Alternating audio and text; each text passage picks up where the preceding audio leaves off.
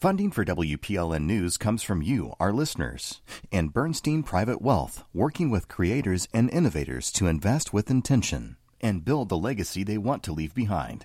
More at bernstein.com. I'm Khalil Ekulona, and this is Nashville. As listeners of the show may know, I moved here from New Mexico almost a year ago. Now, it gets hot out there, very hot, but it's a different type of heat in the high desert. It's dry and arid. Here in Nashville, well, that's another story.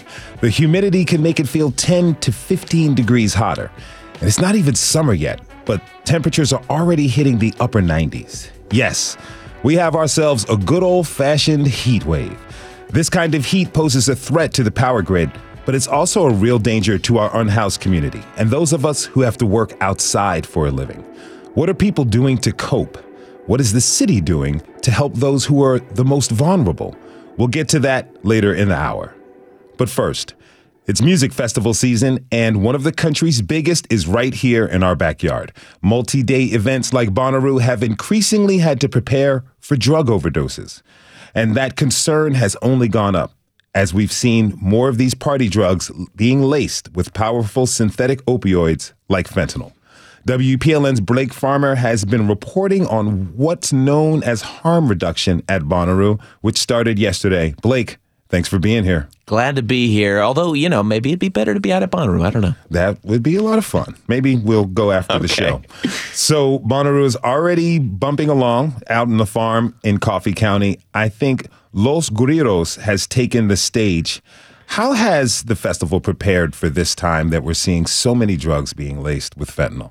You know, uh, the, the, the promoters of the show say they're they're in uh, communication with experts in harm reduction, but you know, uh, and they certainly have a medical team that that has for years, you know, uh, been armed with the overdose reversal drug naloxone. But um, this year, they've also allowed in a nonprofit. It's this Ohio-based group um, that's distributing naloxone. So not just like like responding when there's a potential overdose. That, and in fact, they're not doing that at all. They're distributing this overdose reversal drug to folks who, who might be able to to use it uh, on, you know, let's say, a friend. They're hoping to distribute as many as 2,000 doses and, and prevent deaths uh, like one that happened in 2019 at Bonnaroo when a 26 year old from Brentwood uh, died from an overdose. And um, it's it's interesting. I mean, that toxicology report found um, that this young man had ecstasy and fentanyl in his system. Mm. It's okay. So they're letting this nonprofit in to provide naloxone. That seems like a fairly serious step. Can you help our listeners understand why this is such a problem? Well, so you know, um, the issue is when you have these party drugs that are are just all over the place at, at music festivals like this and, and increasingly they are laced with fentanyl. So, you know, um, uh, to back up here, you, have got some drug users who, who are addicted to uh, opioids, um, and they certainly are at risk of overdosing. I mean, that's what we've talked about for years and years, especially if they, um, you know, are using opioids with this powerful synthetic opioid in it called fentanyl. But increasingly, the concern is about drugs like ecstasy or cocaine or even um, sedatives like Xanax as a brand name. Um, so these are not opioids, but they could still contain fentanyl these days. Fentanyl is, is really cheap and plentiful. So let's say with Xanax, it, it might be easier uh, for someone to make pills with fentanyl that look like a Xanax mm. uh, rather than to you know find brand name Xanax on, uh, to sell on the street. Problem is, if you're not a regular opioid user, fentanyl is even more dangerous than normal because you have not developed any kind of, of tolerance. And this is why public health agencies, including ours here in Nashville, have been encouraging more people to carry naloxone. You know, uh, but but most people don't. So this Ohio-based nonprofit working at Bonnaroo was was founded by Ingela Travers Hayward and her husband. Um, they've already done two other festivals this summer. Uh, we've got a little bit of audio from her. What we're learning is that all these people know what naloxone is. They've even known people who have come back to life because of naloxone, but we're able to be the people who give them their actual first kick. Ingela actually reached out to me a, f- a few weeks ago uh, after running across a story I, I, wrote for us about the confusion around how to get naloxone, and she wanted to let p- me know that this that her group was passing out this nasal spray uh, left and right at festivals this summer. So naloxone isn't usually isn't that accessible? Yeah, not really. I actually bought some the other day just to test it out, uh, and it was with our health insurance here at WPLN. It cost me ten bucks, um, though uh, I was also told I can only get one one kit a month. Mm. Um, but there is a state program that distributes doses, but they mostly go to first responders like police and firefighters, as well as folks who are who are uh, going to be around drug use pretty consistently. Maybe folks who who uh, live in a homeless encampment, but the state really doesn't want to give away doses to people like me who, who are less likely to have a need for them uh, because naloxone's not cheap. The state pays something like $60 per kit. Um, but for what it's worth, the state agency who, who does this uh, is also not out at Bonnaroo this week pa- passing out naloxone.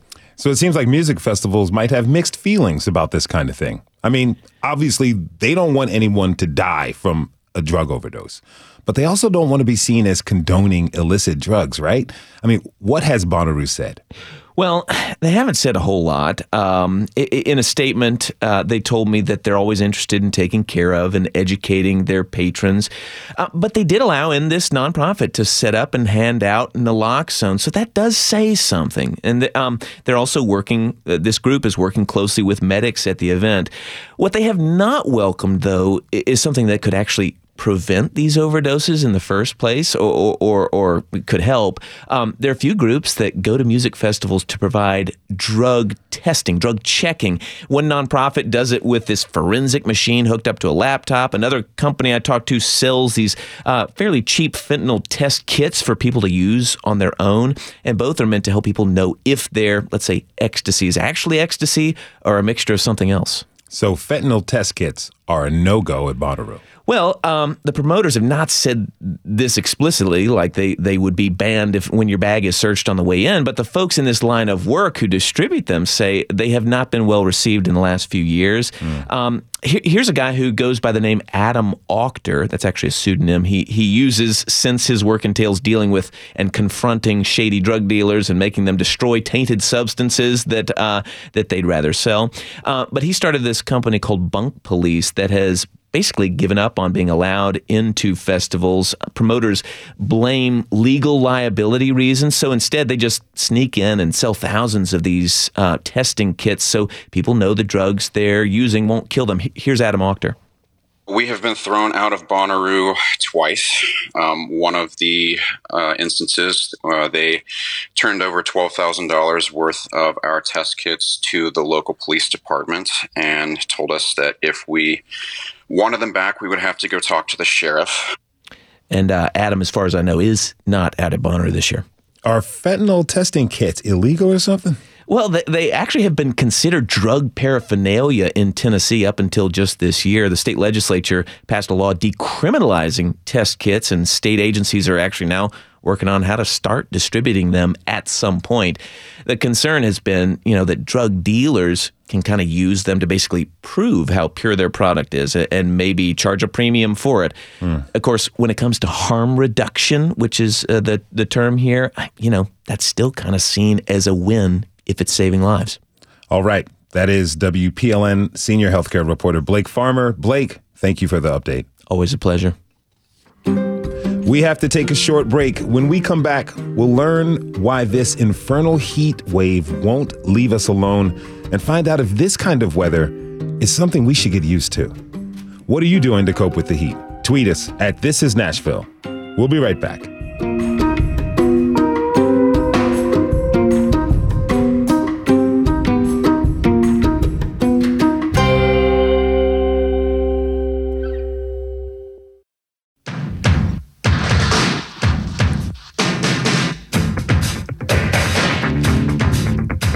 Khalil Ekulona, and this is Nashville. Sometimes a song gets stuck in my head. I'm sure it happens to you as well. There's just this tune you can't quite get out of your mind. Well, for the past week and a half, I've been hearing Some Like It Hot by the power station playing over and over and over again. And I know why. It's this heat wave. I found myself talking back to the song in my head, yelling, You know what, Robert Palmer? Some of us don't like it that hot. It's just the heat wave has got me talking to myself, y'all, more than I normally do. But seriously, this heat has been unrelenting. Even with the rain today, we are not going to cool off for a while. It's also been dangerous, which we'll get into a little later. To get an understanding of why we're in the high 90s before summer officially begins, I'd like to welcome my next guest. Sam Shamburger is the lead meteorologist at the Nashville National Weather Service of Nashville. He joins us now. Sam, welcome to This is Nashville. Thank you for having me. So let me ask you this. It's what's really it's hot already. But what makes me worried is what lies ahead. The National Weather Service of Nashville just tweeted, think it was hot? Psh, next week, Mother Nature is going to be like, hold my beer. Sam, say it ain't so. well, unfortunately, it's looking that way. Um, you know, this week it was so hot and humid. We were in the upper 90s and we had really high humidity. That made it feel like it was in the 100s. Mm-hmm. And luckily, this weekend, we're going to get a weak cold front move through later today. That's going to make it much less humid, bring down the temperatures into the 80s to low 90s. But next week, it's looking even hotter than this week. Uh, we're going to see temperatures possibly breaking the 100 degree mark here in Nashville. Thank you for that. Um, I really appreciate that. So, you know, why has it been so hot? What's going on? Well, meteorologically, there's what we call an upper level ridge of high pressure sitting right over Tennessee. And that causes the air to sink in the atmosphere. And when you have air sinking, it causes the lower part of the atmosphere to heat up. So it's basically like a heat ridge sitting right over the state. And this weekend, that heat ridge is going to shift off to the west. And so it's going to get really hot in places from Texas up into even Minnesota. And but next week, that ridge is going to start shifting back over us. And so we're going to unfortunately heat up again and possibly be even hotter than we saw this week. Wow. Um, but can you tell me, inform me real quick, what does high pressure mean exactly? High pressure is the air pressure in the atmosphere is at a high level. So it's like weighing down on the earth. And lower pressure, if you hear the term low pressure, that's when air is lighter and it's rising up. So if you've got high pressure, it's heavier, it's sinking. You can think of that like weighing down on you, kind of like how it felt this week, you know, with all the heat and humidity. It just felt oppressive and like it was weighing down on you. So, how does the high pressure affect the temperature? Uh, when we have that high pressure aloft, that sinking air, it really starts to heat up the atmosphere near the ground. So we start to see that heat and humidity really build up. And that's kind of what we've been seeing this week. And we're going to see it again, even in bigger force next week. So, in conversations about the weather, I've heard people use the term unprecedented. Has this heat stretch broken any records? We broke a couple of daily high temperature records earlier this week in Nashville. It hit 97 on Monday and Tuesday, which broke the daily high temperature record. But overall, compared to past history, this heat wave really isn't that unprecedented. The only unusual thing about it is it's a little earlier than normal. Normally, we would see heat like this further into the summer months, more like late June or especially July or August, which are our hottest months. So, how does humidity? How does that factor into all this? I know it makes it feel a lot hotter. Yeah, the humidity is really what makes the heat more dangerous. When it's really humid outside, that causes the human body to really start to sweat and experience more heat related symptoms. And when we have high temperatures along with high levels of humidity, that can make it feel even hotter to human skin. And when we start to have what we call the heat index, which is the combination of temperature and humidity together, reach levels like 105, 110, like we were seeing earlier this week, that can cause people to experience heat exhaustion and heat stroke in just a matter of minutes, especially if you're outside for long periods of time. So it can just be really, uh, really strenuous on the human body. So the heat index is that combination, like you said, of the heat and the effects of humidity. I wonder how how does our temperature fluctuate when there's less humidity in the air? Well, a lot of times when there's less humidity, that means the air is drier and that actually can allow us to heat up even more, but it won't feel quite as bad because the humidity is not as high. Kind of think of it like a dry heat like they experience in Phoenix or Vegas. Not quite that hot, but uh, it does allow the temperature to get up higher than maybe what we saw earlier this week. And that's kind of what we're looking for next week. It won't be quite as humid as we saw this week, and that may allow us to get a few degrees hotter than we saw this week and possibly break the 100 degree mark here in Nashville. It's not really good news, Sam, but we're going to roll with it. If you're just tuning in, this is Nashville, and I'm your host, Khalil Ekulona. We're talking this hour about the unrelenting heat wave. So, Sam, I've got to ask you about climate change. I know we can't connect one single heat wave directly to climate change, but I do wonder do we know how much of a factor that's playing in all of this? Uh, we really don't. You can't really look at one specific event and tie it to climate change or uh, any kind of big alteration in the climate because for uh, climate change, you have to look at a long period of time, decades or even centuries of time. So, one particular heat wave, a week of heat, doesn't necessarily mean anything regarding climate change. So, should we be getting used to our summers being this hot? well, over the past several decades, if you go back looking from the 1950s to now, overall, the average temperature in Nashville, if you average the temperature out over the entire year, looking back several decades, it definitely has been warming gradually with time. So we are seeing generally hotter summers overall. And as a lot of people in Nashville know, we've been seeing a lot less snowfall than we used to see in the winter months. So not as much relief in the wintertime from the summer heat that we have been experiencing the past few years. You know, I wonder how this heat will affect the weather during our uh, the other seasons. Yeah, we'll have to see how that pans out. But as we've kind of seen the past few years, it can still get plenty cold here in Nashville. Uh, we've gotten down to near zero a few times. So just because we're seeing a heat wave during the summer doesn't necessarily mean we won't see cooler temperatures in the fall or even pretty bitterly cold temperatures in the winter. So it's generally hotter, but I'm curious, when was the last really big heat wave? Well, a lot of longtime Nashville residents will probably remember the last big heat wave was in 2012, and it was late June into early July.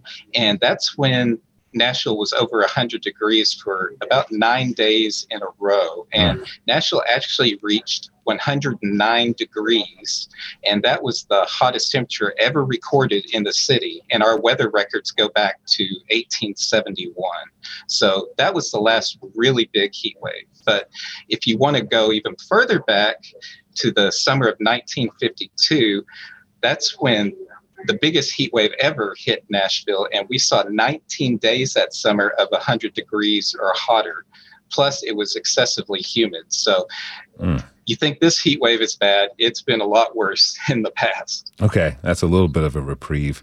You mentioned earlier that we might hit 100 next week, and it feels like we've been there already this week. But how long has it been actually? It's actually been almost 10 years back to that 2012 heat wave that I mentioned since we last officially hit 100 degrees at the airport here in Nashville. So it's been an unusually long time for us to not see a 100 degree reading. So we're about due, and that definitely could happen next week. The fire department has responded to dozens of heat related emergency calls this week, and the Office of Emergency, Emergency Management put out a special heat bulletin. We'll have a link to that on today's episode post at thisisnashville.org. We did reach out to the office to join us today, but they were not available for our showtime. Sam, what advice would you give to people to help them beat this heat? Well, if you have to be outdoors for long periods of time, we just recommend you take frequent breaks, wear loose fitting clothing, and try to find some air conditioning if you can. And of course, drink lots of water. Just try to limit your time outdoors if possible, because any lengthy outdoor exposure could cause heat stroke or heat exhaustion very quickly. You know, I just spoke with our health reporter, Blake Farmer, about the harm reduction efforts taking place down at Bonnaroo. I'm sure there's some heat worries that they have there as well. What do you think they're considering at this moment? I'm sure they're very concerned about any heat issues over this weekend. Luckily, it will be less humid this weekend, so it won't be quite as bad as we've seen. But hopefully, they will have plenty of cooling tents and cooling areas for the for the attendees at Bonnaroo to at least get a break from the heat at times down there. What are some things that you do to beat the heat? I never leave the house. but uh, no, I, I, like to hang out by the air conditioner or go and sit by the swimming pool. That that's the ways I like to beat the heat. Now, I, I do honestly though. I think there's some people who would really don't really take this heat seriously. But why should they? Why should people who are thinking this heat is just a passing thing and it's not that big of a deal? Why should they take everything we're going through right now very seriously? A good example is what we saw just a, a few days ago, earlier this week. There was a, a motorcyclist on I 40 who pulled over and he became overcome with heat exhaustion just from traveling down the interstate in this heat. And so you wouldn't think someone with open air traveling down the road at high rates of speed would experience heat symptoms, but this heat is so intense and so oppressive that it won't take much for anyone, even a healthy individual, to experience heat related injuries. So we just remind everyone to please try to take breaks if you can and limit your outdoor time if possible. What are some of the warning signs that our body is having trouble adjusting to the heat? Uh, excessive sweating, uh, panting, uh, fainting, and uh, headaches. And there's lots of symptoms that uh, occur pretty rapidly at the onset of heat stroke or heat exhaustion. So if you feel like you're experiencing any of those symptoms, notify a, a friend or a relative or someone nearby and uh, try to get help as soon as you can. And lastly, where can folks find more information on how to beat this heat? We've got all sorts of safety information on the heat on our website. That's weather.gov slash Nashville. And you can find ways to beat the heat on there, as well as look at all sorts of historical facts on heat here in Middle Tennessee. And if you want to weather nerd out like I like to do, we've got all sorts of stuff on there. So go check it out. Sam Shamburger is the lead meteorologist at the Nashville Weather Service of Nashville. Sam, thank you for being with us. Thanks for weather nerding out with us. And stay cool out there, okay? thank you. You too. We have to take a quick break. When we come back, we'll invite a few members of our unhoused community to share what living through this heat has been like for them. Plus, we'll talk about resources available for folks who live and work outside. What steps are you taking to cope in this heat? Tweet us at This Is Nashville. We'll be right back.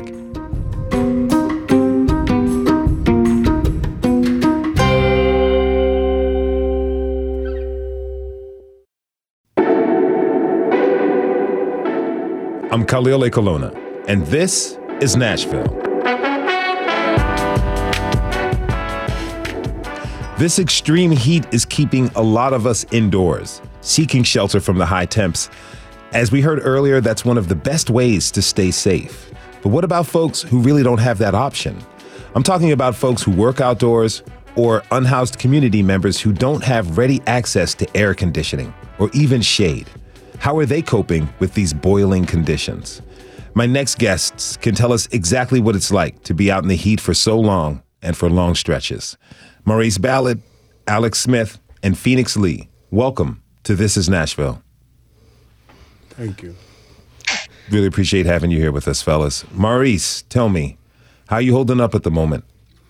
At this moment, by the grace of Almighty Creator God, I'm I'm blessed.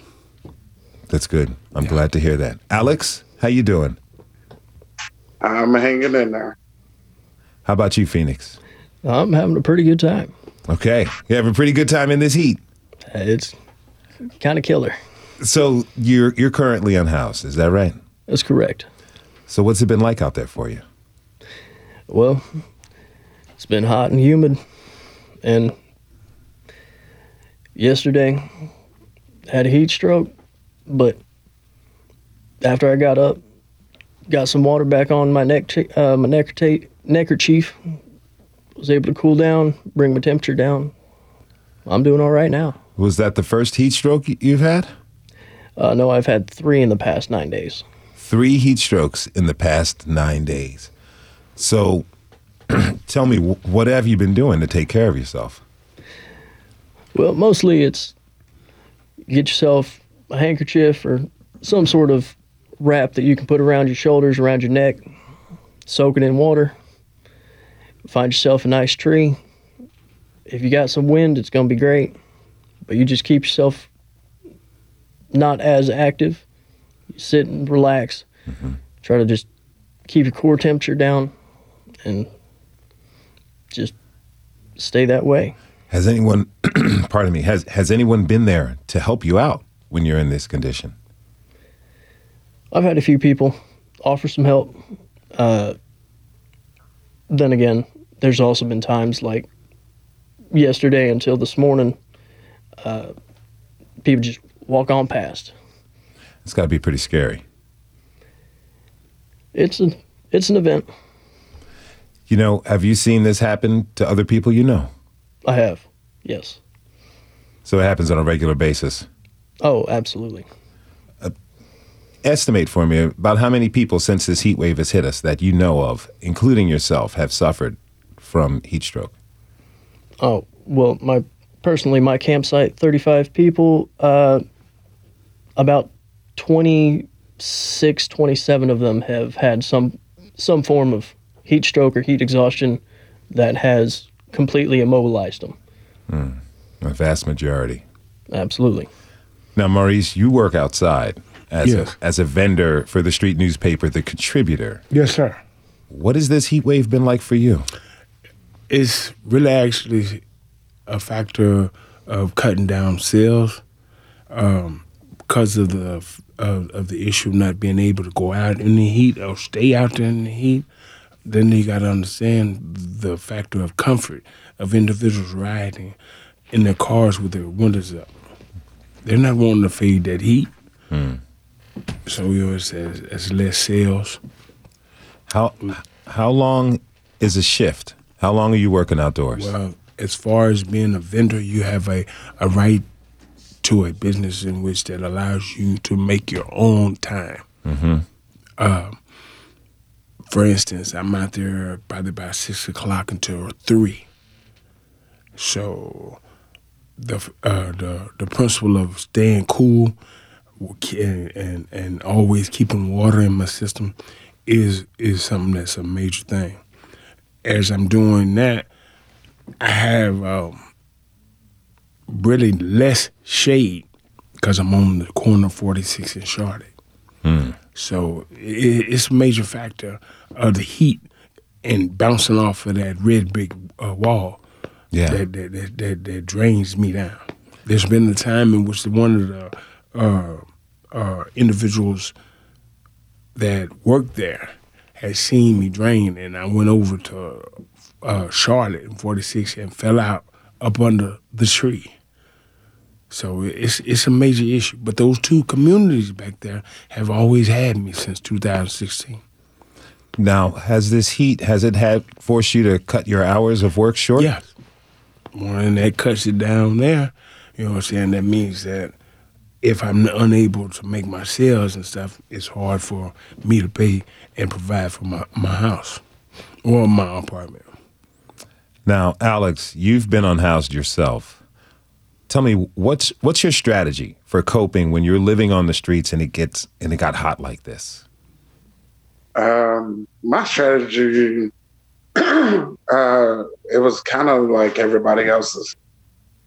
You know, fill yourself up with water and keep a cool rag on you at all times, but also when I was on the streets, it was easier for me just to go to the library or just to ride the bus. You know, just stay riding the, the bus for four or five hours mm-hmm. just until the main heat is unbearable. But when you're homeless, like the hottest times are really once you wake up and then once you go to bed.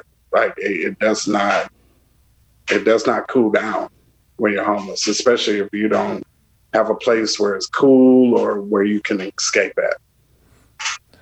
When you were talking about riding the bus, I saw Phoenix and Maurice both shake their heads, nodding in agreement. Is that something that you two have done quite yeah. a bit? Uh, well, I started down here in in Nashville, Tennessee, in 2016. It was easy to hurry up and jump on the bus to get some cool air. Okay, mm-hmm. uh, the maneuvering from uh, from off that corner to, to the to the McDonald's inside, like this brother said, escaping. It's like uh, man, I'm getting punished just for trying. But at the same time, you had to escape uh, those, those those punishments. But those are the things that happen. Um, I also put in uh, my water. I, I use lemon, mm-hmm. and it calms me down. Okay, the lemon juice. So I mean, you know I'm saying the fact of of of escaping from here to here is something in which individuals that are homeless does, and we have to. Even then, even if you're not homeless, you still have to escape that heat. So you know what I'm saying? That's to cut down from going to work as long period to going to your house or wherever you're going. Now, Alex, you do homeless outreach work now, right? Uh, yes, sir. What kind of advice are you giving the folks that you work with? Um, my advice is take advantage of the libraries, take advantage of the um, the centers that around. Uh, I'm very close with a few high government officials that says that there are plenty water places that's around. But the problem of it is a lot of our friends that's on the streets have no idea and can't get there because, you know, they're afraid of, well, if they leave, then they're going to come back and their stuff is going to be gone or the camp is going to be closing. So it's a legitimate fear of leaving your stuff where you're at because that's the only thing that you have. So if you leave your stuff just to go find somewhere cool, you never know what's going to happen until you get back. So I, am really begging and pleading with the city and uh, some of the officials to activate those winter cards as emergency cards where they can take take the necessary stuff that they want, take them with them to catch the bus, to get away, to go to the libraries for a few hours, to you know get the proper help that they absolutely need. So that's my that's what I'm working on right now. I do want to mention that public libraries are open as cooling stations during regular business hours. But I wonder, Alex, do you think that there should be more of these available?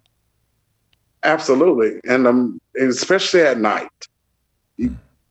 People don't know how hot it really gets at night, especially when when the asphalt is freshly laid, or if you're in a camp, there's not a lot of trees around. That heat will stay with you. That's why you don't really want to start a fire because that's excess heat that will boil you in your tent but sometimes you just gotta light a fire, light a fire to get insects to be gone and let people know that you're home. But there's there desperately at nighttime, there should be some type of escape route. There should be some type of night shelters when it's going to continue to get very hot this summer. And I'm afraid that things is going to get worse before it gets better. Phoenix, what's the hardest part about dealing with this heat? Well, the hardest part about dealing with this heat is, of course, what Alex said. Well, there's there's not 24 hour locations. Uh, there's no, well, not none, but there's very few 24 hour businesses open that have continuously allowed homeless to come in and just sit down out of the way. Maybe if they got some electrical outlets to plug in our devices, try to charge them. But with the heat, it absorbs into the concrete and the asphalt and it'll just slowly dissipate throughout that night. But it stays so hot during the day that it's not going to, oh, it's now dark. Immediately it comes cooler. No, it's that concrete will stay hot for another eight hours.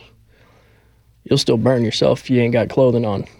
So if you've got any exposed skin, you can still burn yourself at two in the morning off some asphalt, mm-hmm. Off some concrete. You lean up against a wall, you're still going to burn yourself. Have you been able to find any shelter or any businesses that are open to you coming in and getting some shade and cool, cooling? Well, there are separate businesses that I've been able to. Uh, so, like the TA Center, uh, Candy Bass Trucks. You're able to go in, go get some some water, go get yourself some ice. Though, as long as you're able to sit back, as a homeless individual and you have built a repertoire up with the employees, with the staff, all the way up to, I personally enjoy uh, having conversations with the owner.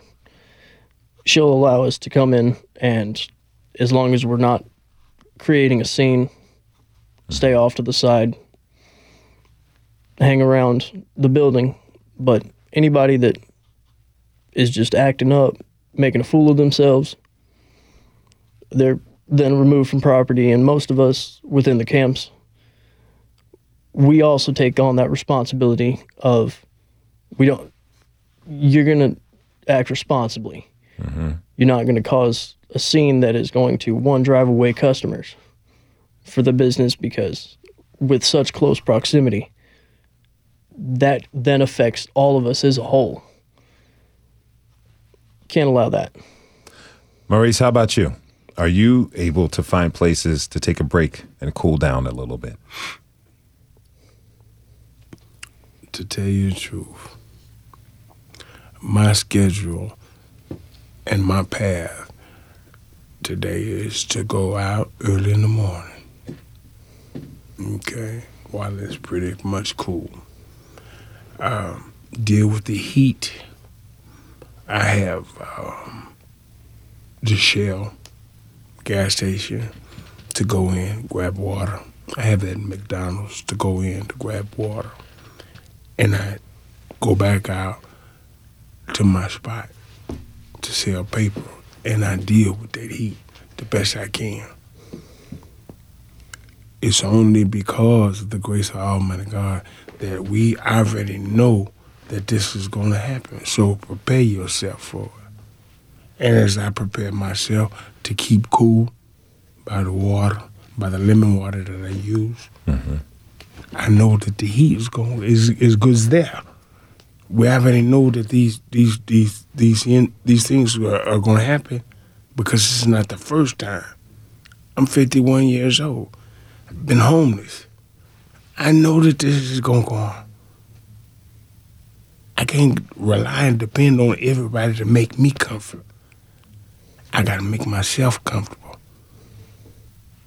I'm not going to complain about this. I'm going to get into solution.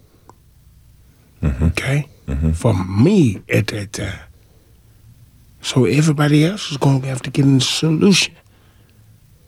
Just like this individual said, they, they conduct themselves in a in a respectful and responsible manner to be able to go to these places to stop individuals from acting acting out. Yeah. So they will be able to have those those those those uh, methods of, of of cooling themselves. When I go into McDonald's, I have to conduct myself in a manner of station. Uh, the one to share, same way. But if I I want to ask you. We're going to ask about. We're going to talk about solutions in Mm-hmm. one second. But if you're just tuning in, this is Nashville, and I'm your host, Khalil Ekulona. We're talking this hour about the heat wave we've been experiencing and hearing from community members who have lived, experienced seeking seeking shelter. My next guest has been working to help people find shelter.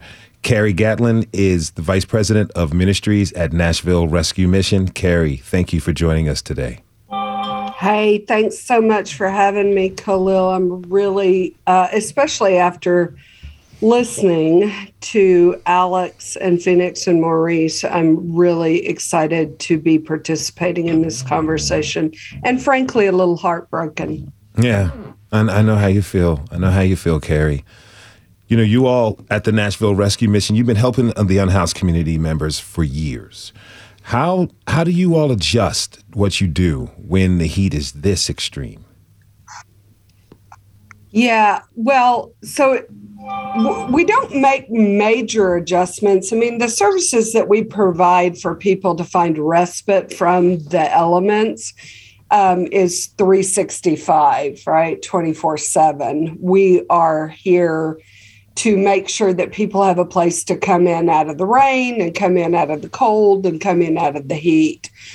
Um, I will tell you that this week, um, one of the minor adjustments that we've made is we're putting water all over the building in ice chests. You know, we're trying to make sure that um, if anybody comes in our door, they don't have to wait and ask staff and try to find water. It's right there, it's readily available, it's in an ice chest by the door.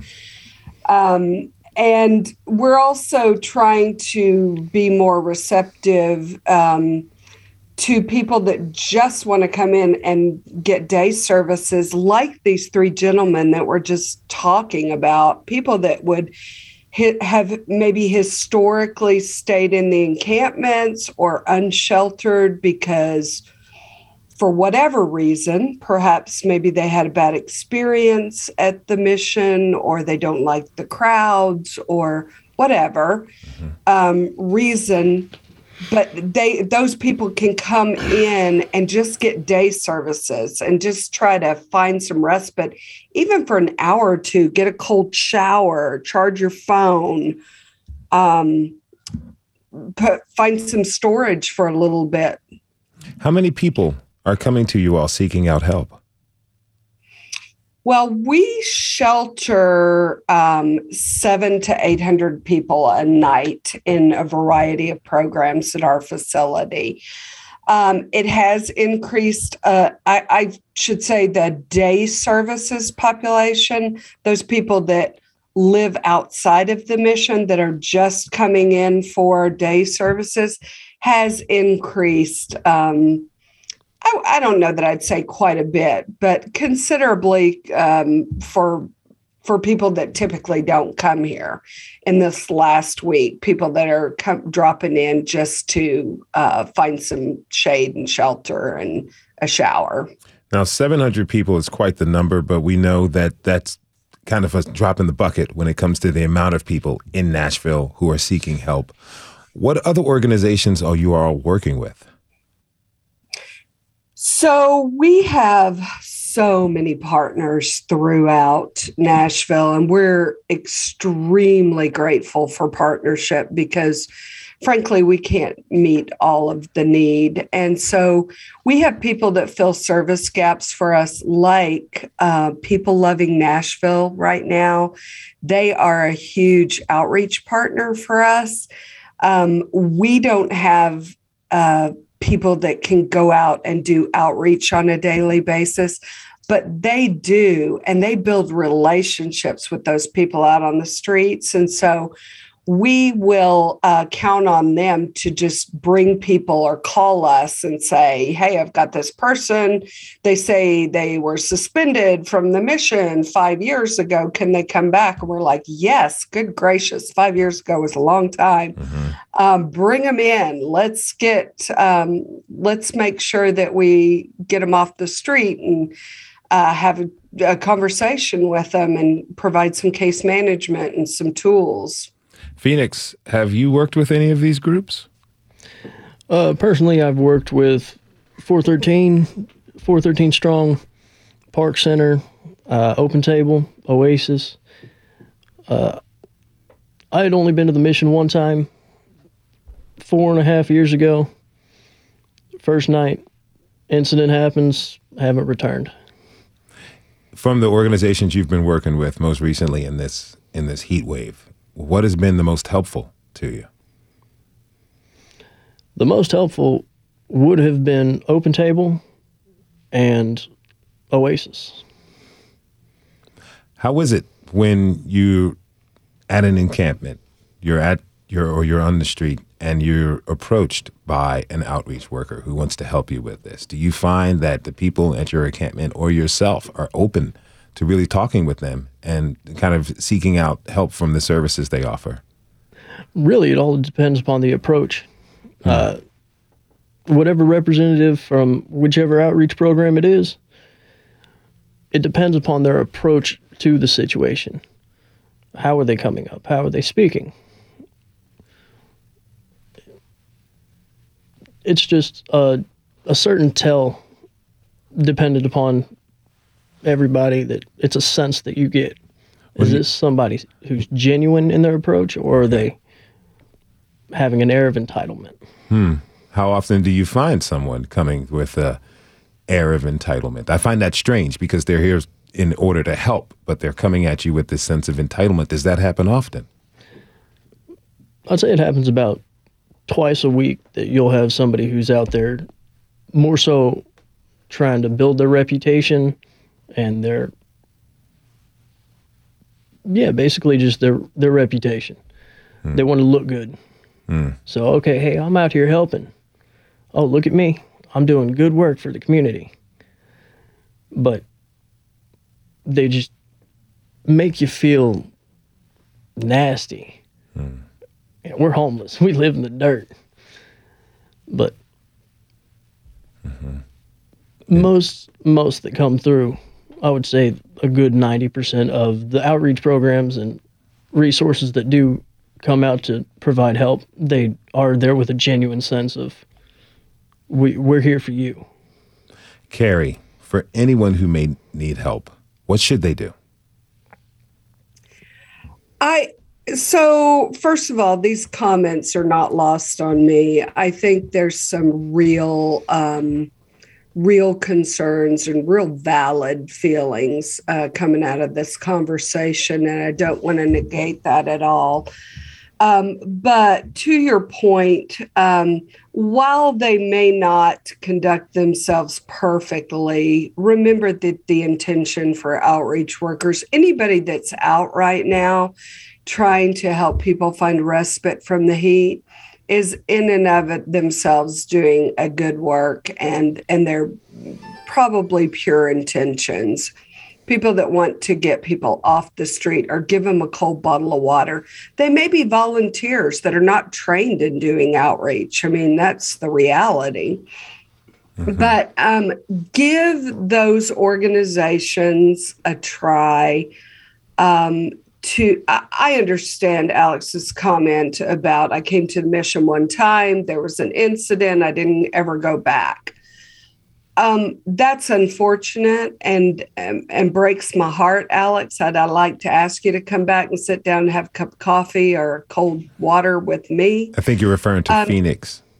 Oh, I'm sorry. That my apologies. Phoenix. Please come back, sit down, have a conversation with me. I'd like to hear about your experience because I mean, it is not uncommon when you've got seven to 800 people, many of whom are frustrated and angry and broken and experiencing trauma and the trauma of homelessness. Um, it's not uncommon for us to have an incident, but we want to make that right and we want to fix those situations so that it doesn't leave somebody like Phoenix out there on the streets perpetually when he doesn't need to be. There are places, and Nashville Rescue Mission is one of those, where people can come in and if it's just um, clean clothes or shoes or storage or a phone charger or a sh- cold shower that you need um, today, try it one day. And if it doesn't work for you, then by all means, go back to the encampments. But if you can maybe find some respite with us, come give it another shot. We have to leave it here for today. I want to thank all my guests. Thank you to Carrie Gatlin of the Nashville Rescue Mission. Thank you, Alex Smith. Thank you, Phoenix Lee.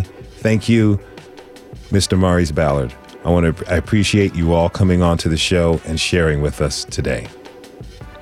That is all the time we have for today. We want to thank everyone who tuned in this hour. We'll be out Monday for Juneteenth, but listen in for a rebroadcast of our episode on Fort Negley. It was the centerpiece for the Union Army here, built and defended by formerly enslaved people who later settled down the hill in the Bash Street neighborhood, Nashville's first post emancipation black neighborhood. It's a great episode. Tune in. This is Nashville is a production of WPLN News and Nashville Public Radio. Listen back at thisisnashville.org or wherever you get your podcasts. Our producers are Steve Haruch, Rose Gilbert, Tasha A.F. Limley. Our digital lead is Anna Gallegos Cannon. Michaela Elias is our technical director. Glad to have them back. Our executive producer is Andrea Tudhope. The masterminds behind our music are Laurent and Namir Blade. Conversation doesn't end here. Tweet us at This is Nashville. This is Nashville. I'm Khalil A. We'll see you tomorrow, everybody.